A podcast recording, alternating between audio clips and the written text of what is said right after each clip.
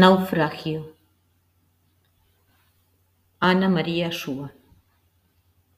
Arriad el foque, ordena el capitán. Arriad el foque, repite el segundo. Orzad a estribor, grita el capitán. Orzad a estribor, repite el segundo. Cuidado con el bopré, grita el capitán. El bopré, repite el segundo. Abatid el palo de mesana, grita el capitán. El palo de mesana, repite el segundo.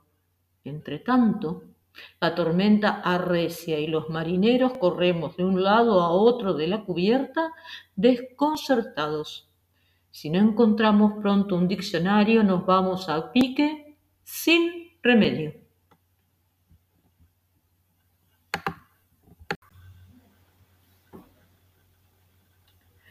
La forma en la que el lenguaje interviene en los discursos que utilizamos, sin dudas, eh, establece en los relatos, por ejemplo, y también en otro tipo de textos o discursos, formas de eh, plantear distintos tipos de significación, efectos de sentido.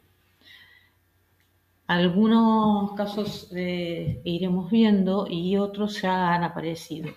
Por ejemplo, el de algún cuento que lleve el título de un refrán, cuyo significado siempre se entiende que es figurado y que sin embargo en el texto que se nos ofrece aparece con su sentido literal, con lo cual el relato nos plantea o nos eh, ofrece una paradoja y hasta nos sorprende con una eh, reflexión acerca de eh, lo sucedido o de lo planteado.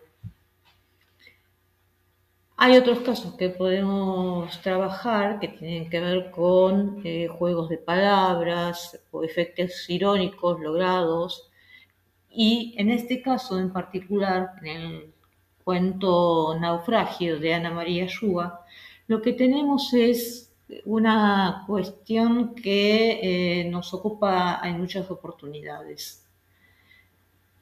Hay abundancia en el texto de un eh, registro vinculado con una jerga, en este caso la de los marinos o de lo marítimo, y que sin embargo al narrador, que en este caso se presenta en primera persona del plural, le resulta ajeno, resulta eh, como eh, separado de, de, su propio hacer y de su propio ser.